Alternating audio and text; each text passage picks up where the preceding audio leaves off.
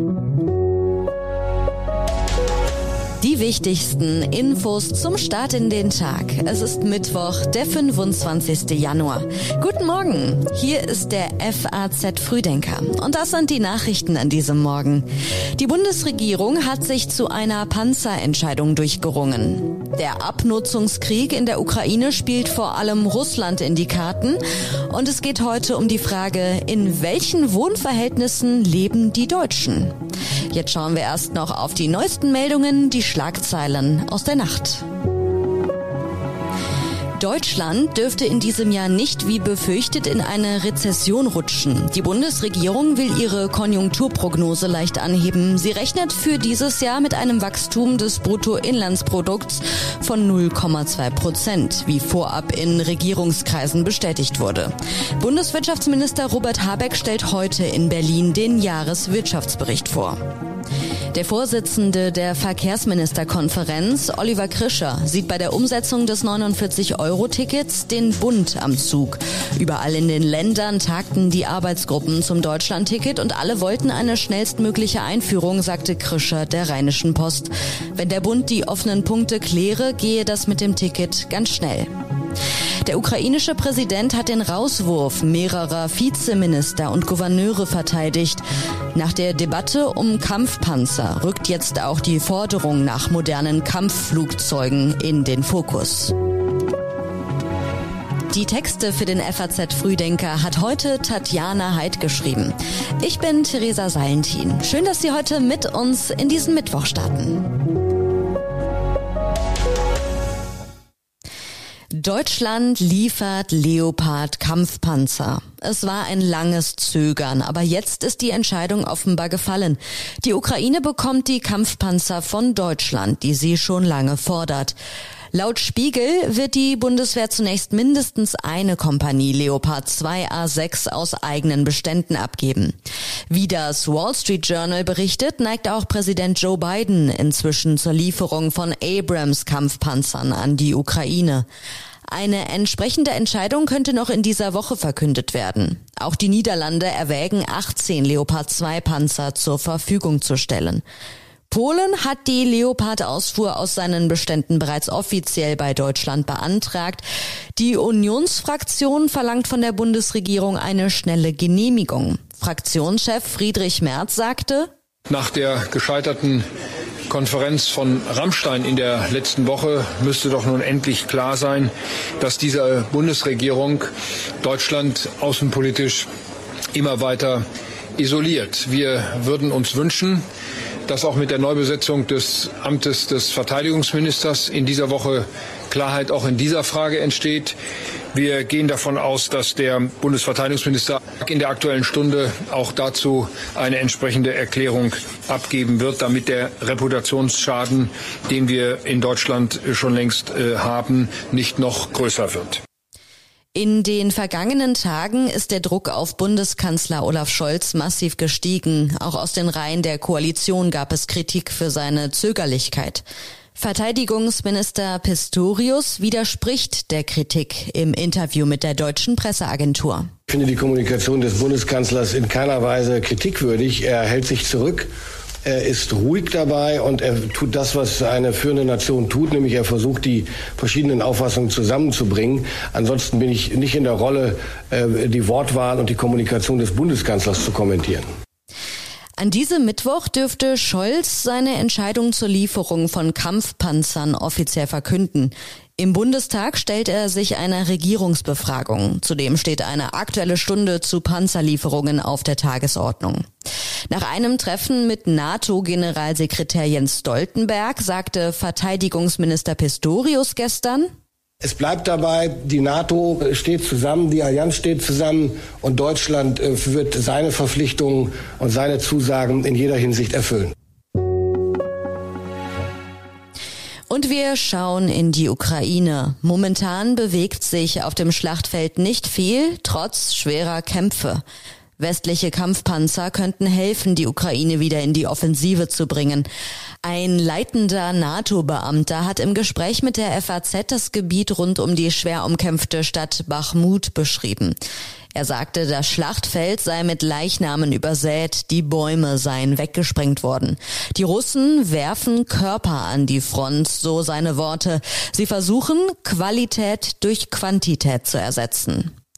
Die Ukrainer zahlen ebenfalls Blutzoll, auch wenn ihre Verluste niedriger sind als die der Russen. Allerdings hat Russland dreimal so viele Einwohner und damit ein deutlich höheres Mobilisierungspotenzial. Es kann die Verluste eines Abnutzungskrieges also länger ausgleichen. Schon im Sommer könnte eine weitere Mobilmachung von 500.000 weiteren Soldaten erfolgen. Wie viele Deutsche leben in zu kleinen Wohnungen? Eine neue Studie zeigt, auf dem deutschen Mietmarkt herrscht Ungleichgewicht. Vor allem Familien haben in Großstädten oft zu wenig Platz, während Rentner in Wohnungen leben, die für sie zu groß sind. Laut der Analyse des Instituts der deutschen Wirtschaft leben 6,5 Prozent der Haushalte in Großstädten mit mehr als 100.000 Einwohnern in beengten Wohnverhältnissen. Das heißt, dass es weniger Wohnräume gibt als Haushaltsmitglieder. Im Jahr 2020 hat jede dritte Familie in einer überbelegten Wohnung gelebt, heißt es.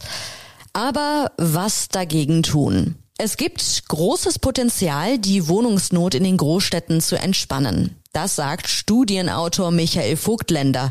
Aber das Potenzial zu heben sei nicht einfach. Ein Grund sind die gestiegenen Mieten, in deren Folge eine Verkleinerung im Wohnraum nicht notwendigerweise eine geringere Miete nach sich zieht.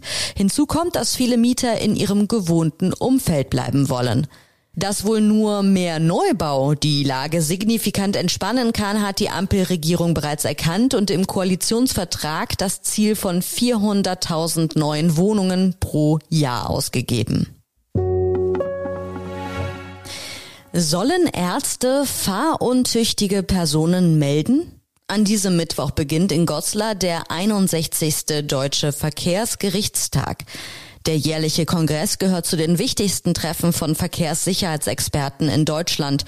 Drei Tage lang debattieren Fachleute aus Justiz, Wissenschaft, Behörden und Verbänden in acht Arbeitskreisen über Themen des Verkehrsrechts und der Verkehrssicherheit. Das Treffen endet mit Empfehlungen an den Gesetzgeber. Automobilverbände haben sich bereits dagegen ausgesprochen, dass Ärzte Personen melden müssen, die fahruntauglich sind. So befürchtet zum Beispiel der ADAC, dass das Vertrauensverhältnis gestört werden könnte. Experten beraten bei dem Treffen unter anderem auch über die Promillegrenze für E-Scooter-Fahrer. E-Scooter sind den Fahrrädern weitgehend gleichgestellt, aber wenn es um die Promillegrenze geht, werden E-Scooter-Fahrer wie Autofahrer behandelt. Ab 0,5 Promille ist ein Bußgeld von 500 Euro fällig. Außerdem wird der Führerschein für einen Monat einbehalten. Ein Fahrradfahrer dagegen gilt erst ab einer Promillegrenze von 1,6 als absolut fahruntüchtig. Auch darüber wollen die Experten beraten. Chris Hipkins wird neuer Ministerpräsident Neuseelands. Er tritt die Nachfolge von Jacinda Ardern an, die in der vergangenen Woche ihren Rücktritt angekündigt hatte. That gives effect to your appointment as Prime Minister. Congratulations, Prime Minister Hipkins. Hipkins sagte, er stelle sich der neuen Aufgabe energiegeladen und enthusiastisch.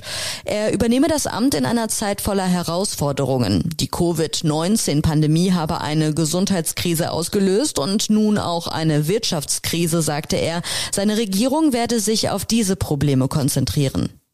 Hipkins Amtsantritt steht schon im Zeichen der Parlamentswahl, die am 14. Oktober stattfinden soll. Es zeichnet sich bereits ab, dass Fragen wie Lebenshaltungskosten den Wahlkampf bestimmen werden. Burkina Faso wendet sich von Frankreich ab. Nach Mali will jetzt auch Burkina Faso die französischen Truppen aus dem Land werfen. An diesem Mittwoch gibt es ein Krisentreffen im Élysée-Palast. Die Militärregierung in Burkina Faso hat den militärischen Beistandspakt mit Frankreich aufgekündigt. Das französische Außenministerium bestätigte, dass eine entsprechende diplomatische Note übermittelt worden sei. Die Regierung von Burkina Faso war bis vor wenigen Monaten noch ein enger Verbündeter Frankreichs. Seit dem zweiten Putsch im vergangenen September hat sich der Kurs geändert.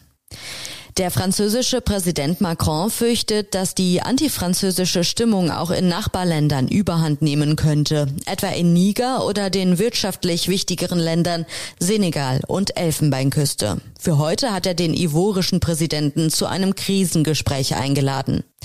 Der französische Rückzug könnte den Einfluss Russlands in der krisengeschüttelten Region weiter stärken.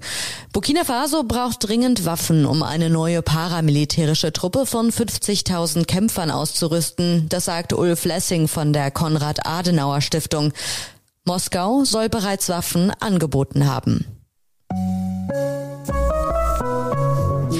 Und zum Schluss geht es noch um diese Frage. Wie alt darf ein Schiedsrichter sein? Inoffizielle Regeln beim DFB sagen höchstens 47 Jahre. Dagegen regt sich Widerstand.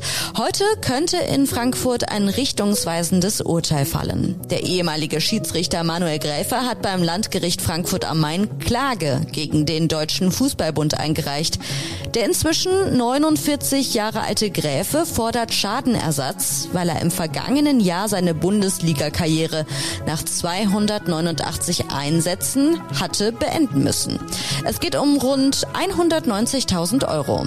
Die Altersgrenze von 47 Jahren für Unparteiische im Profifußball ist zwar nicht in der Satzung des DFB verankert, bisher allerdings Usus.